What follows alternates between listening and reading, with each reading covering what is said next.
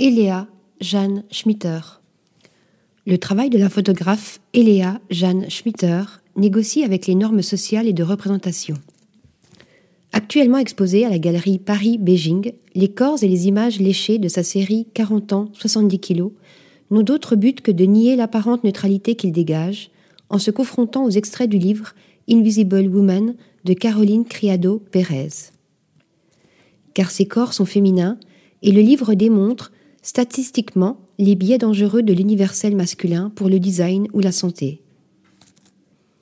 Cadrage soigné, couleurs saturées, peaux adoucies, lumière maîtrisée, l'image parle une langue que nous connaissons. Elle flirte avec le glamour publicitaire, mais illustre une vérité violente. L'œuvre offre ainsi plusieurs strates de lecture et de complantation. Article rédigé par Anna Bordenave.